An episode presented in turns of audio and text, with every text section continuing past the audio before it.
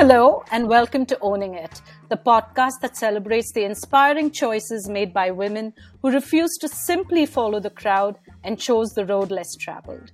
I'm your host, Sandhya Thukaram, and in each episode, we'll have real conversations with these incredible women who choose to carve their own path because following just isn't an option.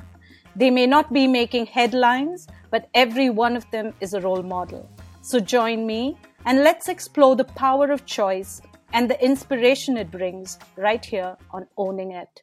My guest today is Sweekruthi, co-founder Now Boarding Cafe. Sweekruthi and I met as colleagues and I was immediately struck by her quiet confidence and clear thinking. My admiration for her grew as she chose to follow her passion, quit her job, and set up a board games cafe. In our conversation, she talks about the learning, the challenge, and the joy of owning it.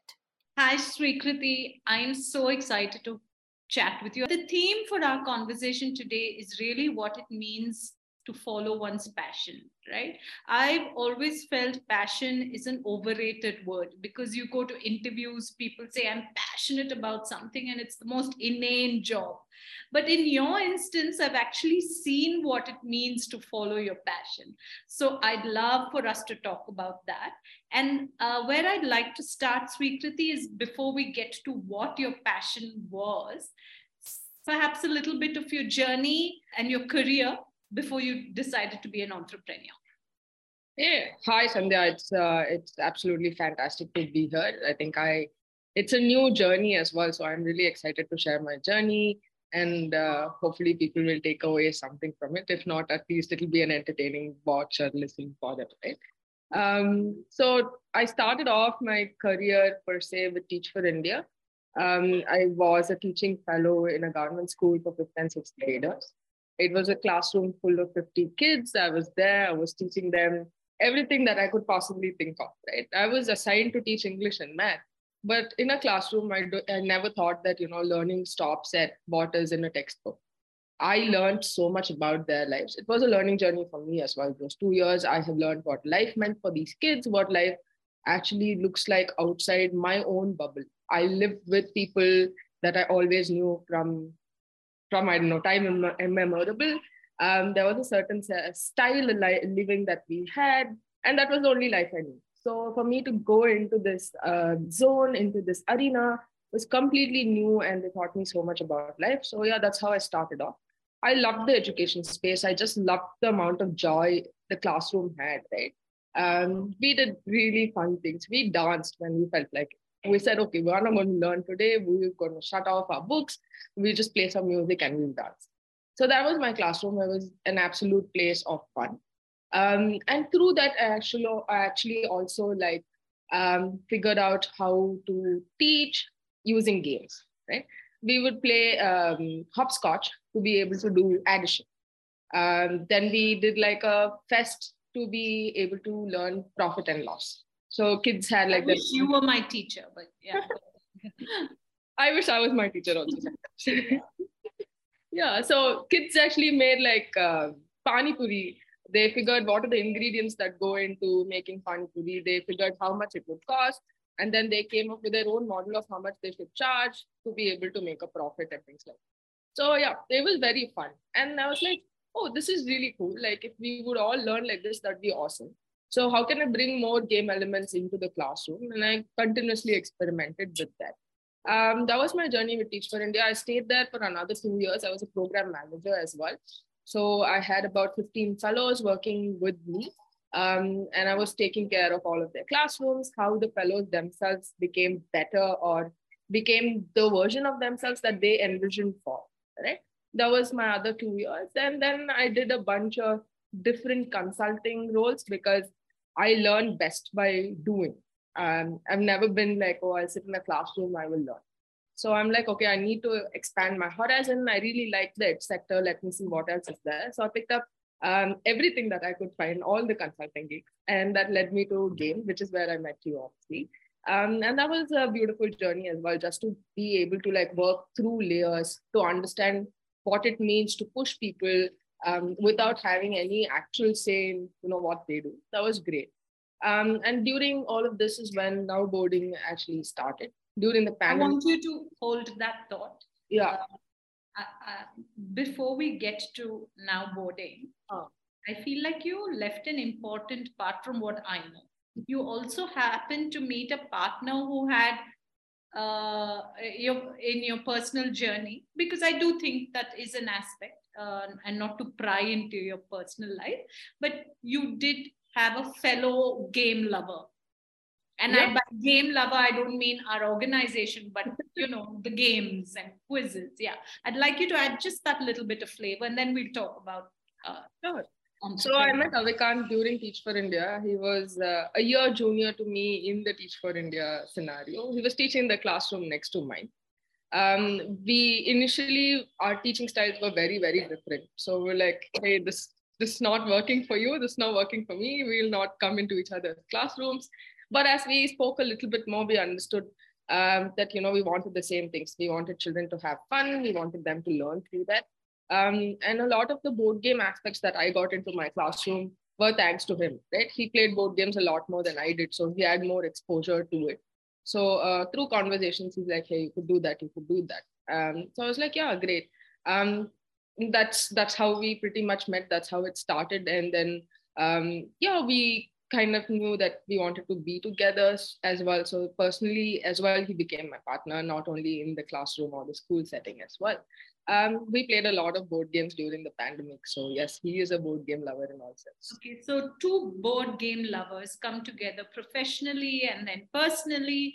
And then you uh, you talked to us about uh, the time you were at GAME, and then let's get to the point where you decided to explore an entrepreneurial journey.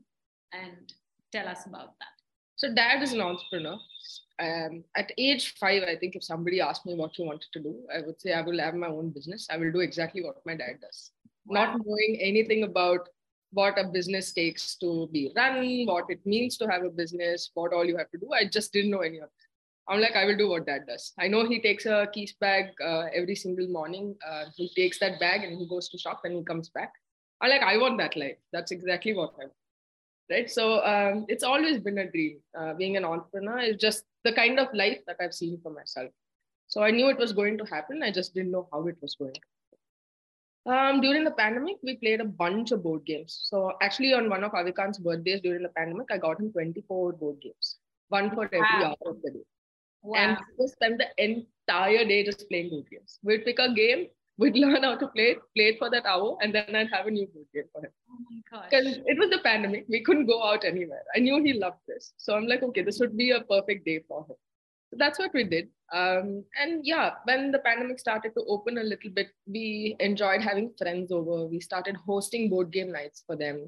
We also did like a murder mystery night. So we gave everybody characters. We're like, hey, a murder is going to happen in the house.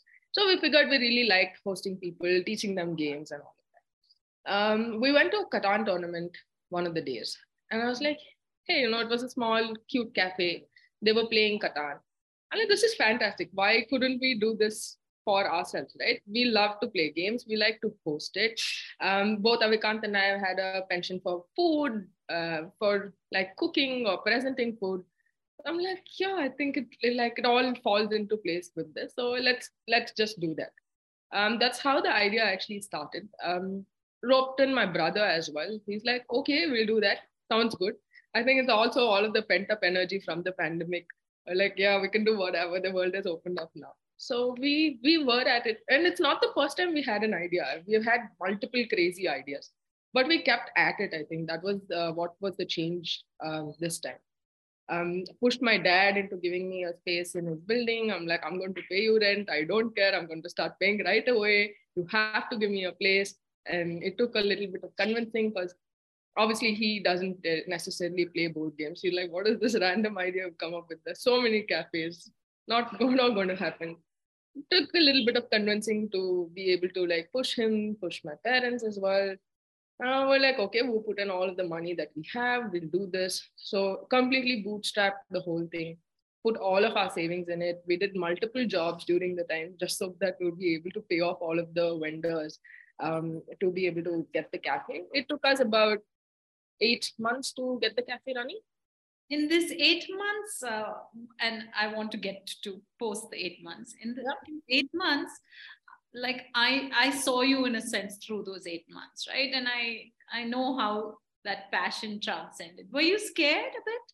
Or not Absolutely. At all? You I was all the time scared, right? Um, I knew a life wherein the first of the month I would get a salary. I knew what the salary was. And then I was going into a life where the first of the month I had to pay salary to people without knowing how much money was coming into my account. And like I said, I already bootstrapped. We put all of the money that we had into getting the cafe up and running, which meant we started from zero when the cafe started. I was like, okay, if this doesn't work, then we are done. We have nowhere to go. How will we pay off the people that we are going to hire? I was extremely scared. Didn't know if it was going to work. Also, um, none of the people that we know in our first circle ever have like a food and beverage uh, outlet, right? So we were venturing into a completely new um, kind of a field. We didn't know anything. I didn't know how to even cost food. So on the day of our opening, we were sitting with an Excel sheet. We were like, this is the price that we're going to put for our food. Just randomly. We didn't know how to do this. We didn't know what was the cost of the food. We're like, okay, this is what we're going to think is going to work. And just we put the prices. So it was, yeah, it was that. No, you know, almost, I, I your fear sounds exciting more than scary. Uh, but I guess it's because you wanted this so badly. But uh, I want to talk, and this is also to keep things real, right? One is this passion. You understand the stakes. You're scared because, hey, this has to succeed. You've put in all your money. So that's, that's where it is. But what are the actual day-to-day challenges that you experienced in this? We'll talk about once the cafe was launched, but while you were launching, setting up shop in a sense. Again, like just figuring out the entire uh, premise of setting up a cafe was new. So when we started, and when I say eight months, it's not eight months that it took for construction. It's the eight months that when we didn't have a business plan, we just had like a random idea. We're like, this is a great idea. This is going to work. We have no idea how it's going to work, right? So just like creating a business plan, just understanding, hey, you know, how much money should come, how much money is going to go out. Is, is this a viable thing? Is it going to be feasible? All of those things as well.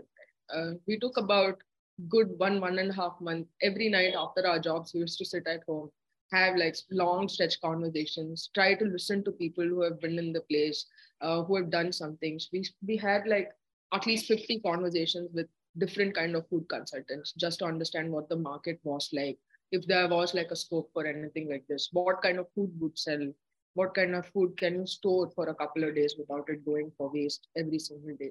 So those were all things that we needed to figure out. Um, and day-to-day challenges were plenty, just finding the right people for the job. Per se, we're all young um, in, in the scope of things or in the realm of things, and young to business. We have never done a business before. Um, it's like at a job, it's very, I think, sorted out, laid out for you. You come into a job, somebody is there to tell you, hey, you know, you have to do four tasks this day and your day will be done. But when I went into the day um, of building Now Boarding, I had no idea what would happen in the day. I knew that there were construction workers at the cafe. Um, I knew that I needed to speak to vendors, but I never knew what the outcome of this was going to be. Just like pushing all of them. Again, it's a lot of responsibility without any authority. You're just pushing them. You're responsible for the cafe to like get done, but you have no authority over them, especially being a woman talking to like construction workers or in their mid forties, mid fifties, getting them to listen to you was like an absolute nightmare. They just wouldn't listen.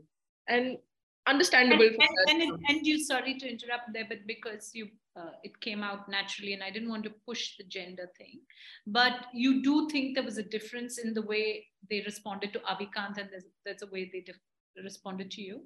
For sure. I think far the difference was how they responded to my dad as opposed to me. I think a little bit of ageism and a little bit of sexism, both play in there. Mm-hmm. Just when they look at us, they're like young kids who don't know anything. So they know that they can take us for a ride. I generally, I genuinely don't know what it takes to build a wall before I got the cafe down, right? And I'm like, okay, so build a wall here, but I don't know how to check if the wall was built right.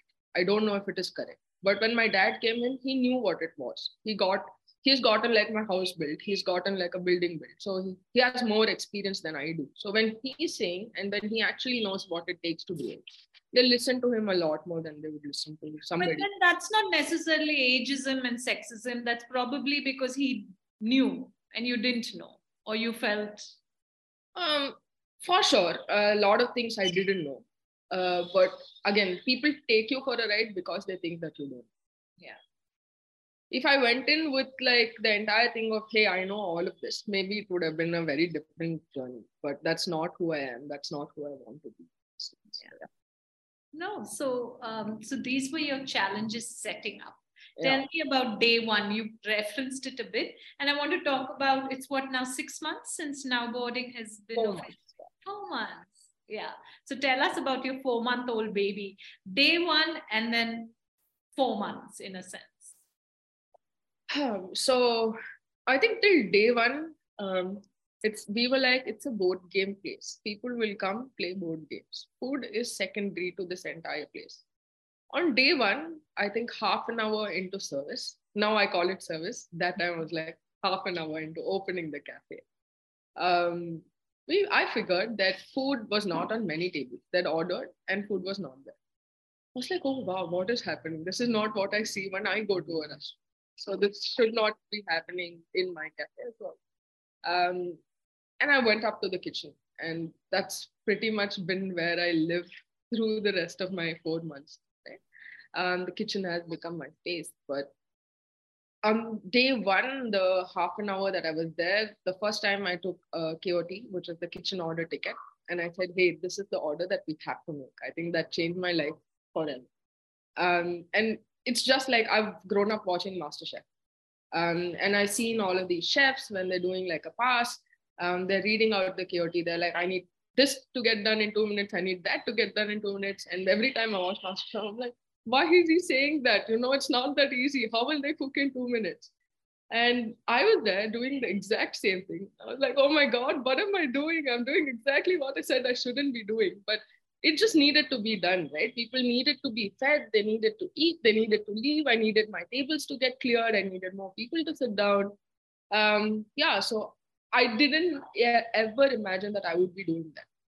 All I imagined before setting up the cafe is that there are going to be two hundred plus board games here. I need to learn at least fifty of them so that I will table it to people and teach them how to play. That was my entire job description before I set up the cafe. Wow. Once I set up the cafe, my whole job changed. I was like, oh, I am now in charge of running the kitchen. This is what I have to do. Yeah, so I think that was day one, and it was so exhilarating. I can't tell you. When we closed the cafe, and when we said, oh, these were all of the orders that we have served today, these were all the people that we fed, and this was the feedback that we got, it was, it was fantastic. What are your current challenges? It's still early days, I understand.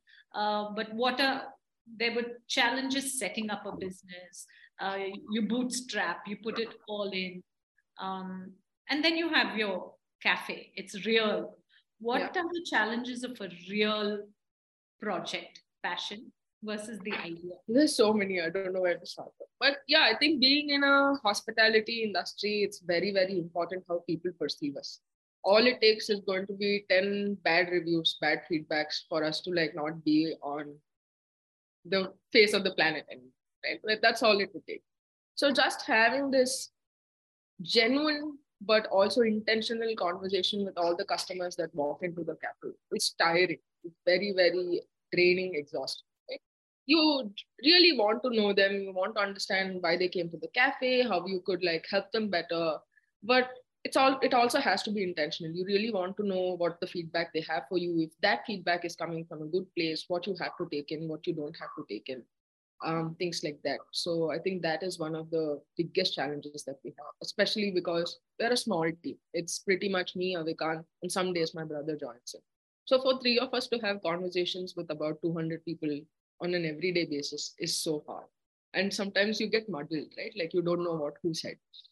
Um, apart from that, I think at this moment, I have about seven staff at the cafe. Um, all male staff, unfortunately, or fortunately, I don't know, that, that's how the hospitality sector works at this point.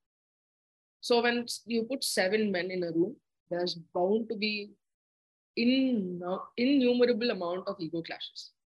And I have to deal with this every single day. So every day, almost for the last two months, they've had fights. They're like, hey, he's not listening to me about this. He's not listening to me about this. So I've had to sit people down. I've had to do like a three sixty degree conversation with them. I'm like, hey, this is what is coming out to me. So what do you think is happening?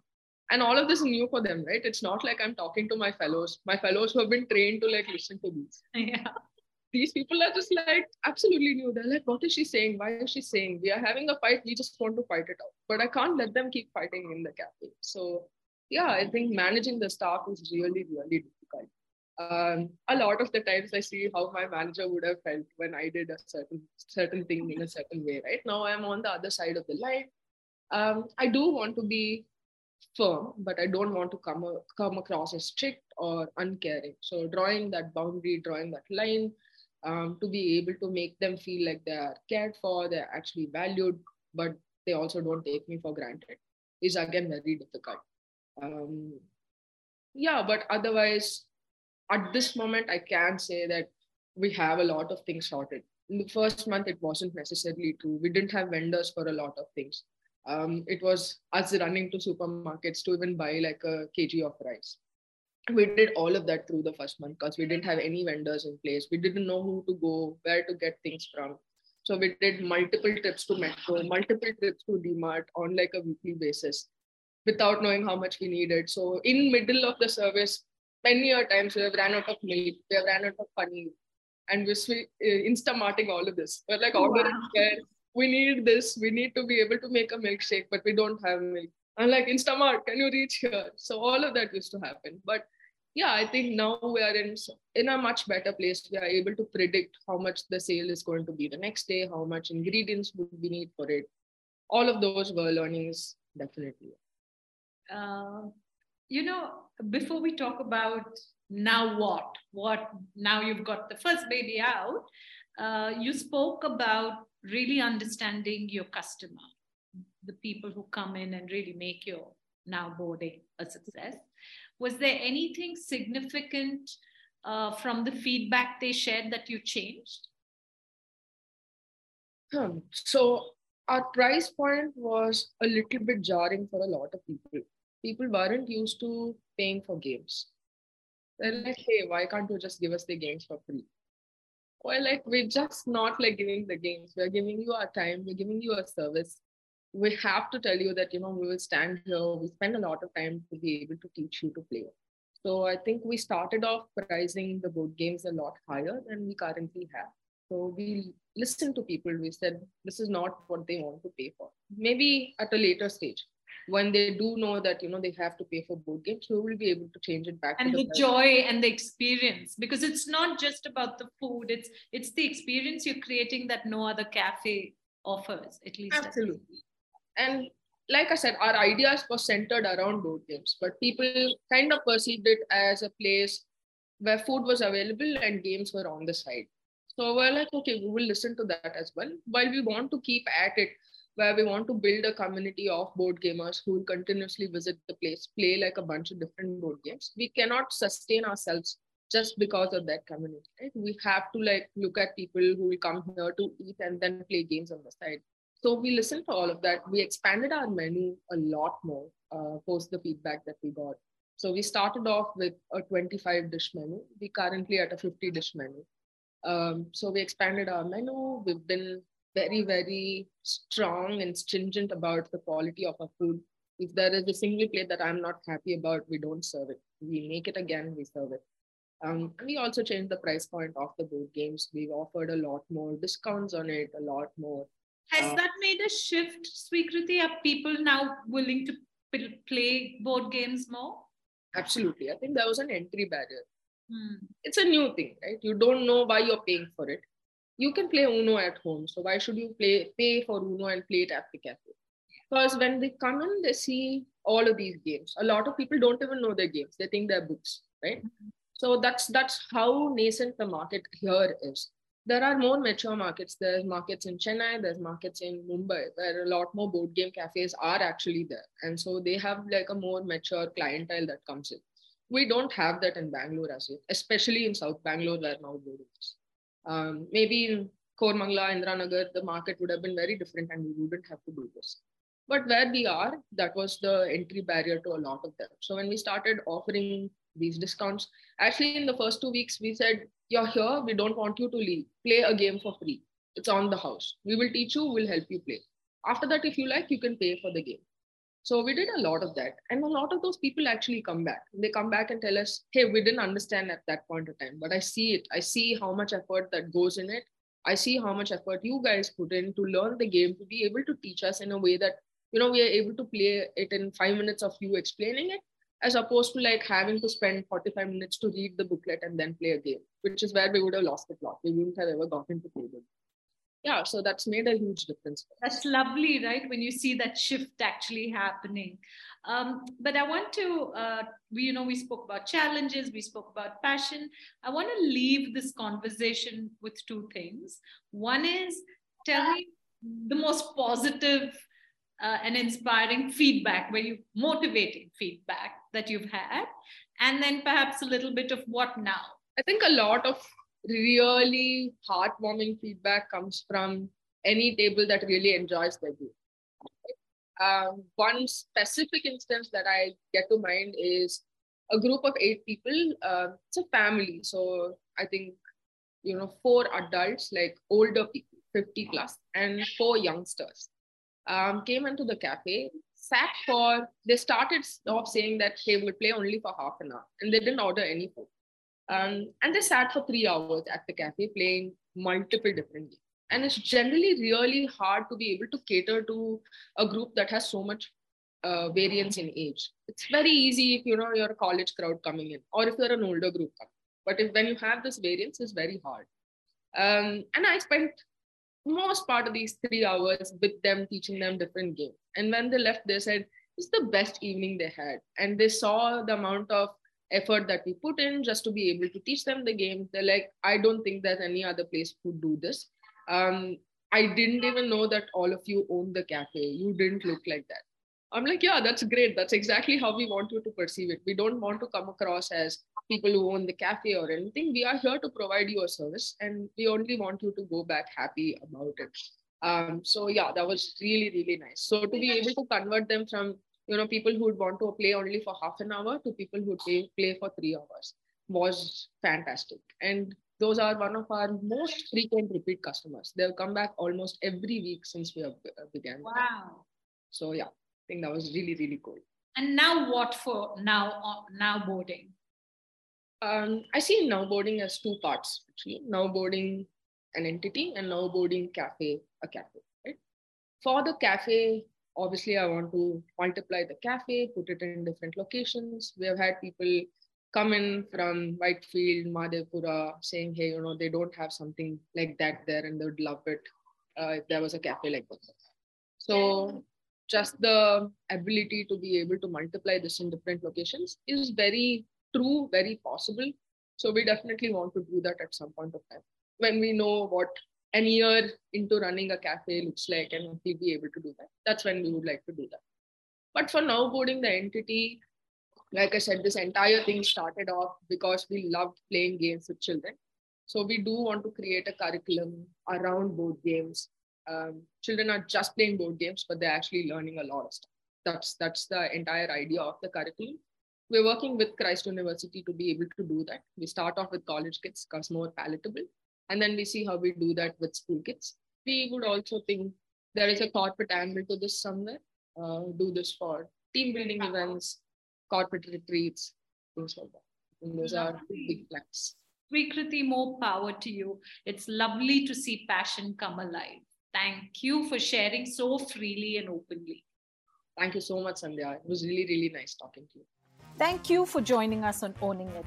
With every conversation with women who are taking control of their narrative, I'm constantly inspired. Don't forget to tune in to the next conversation with yet another woman choosing her own path and owning it.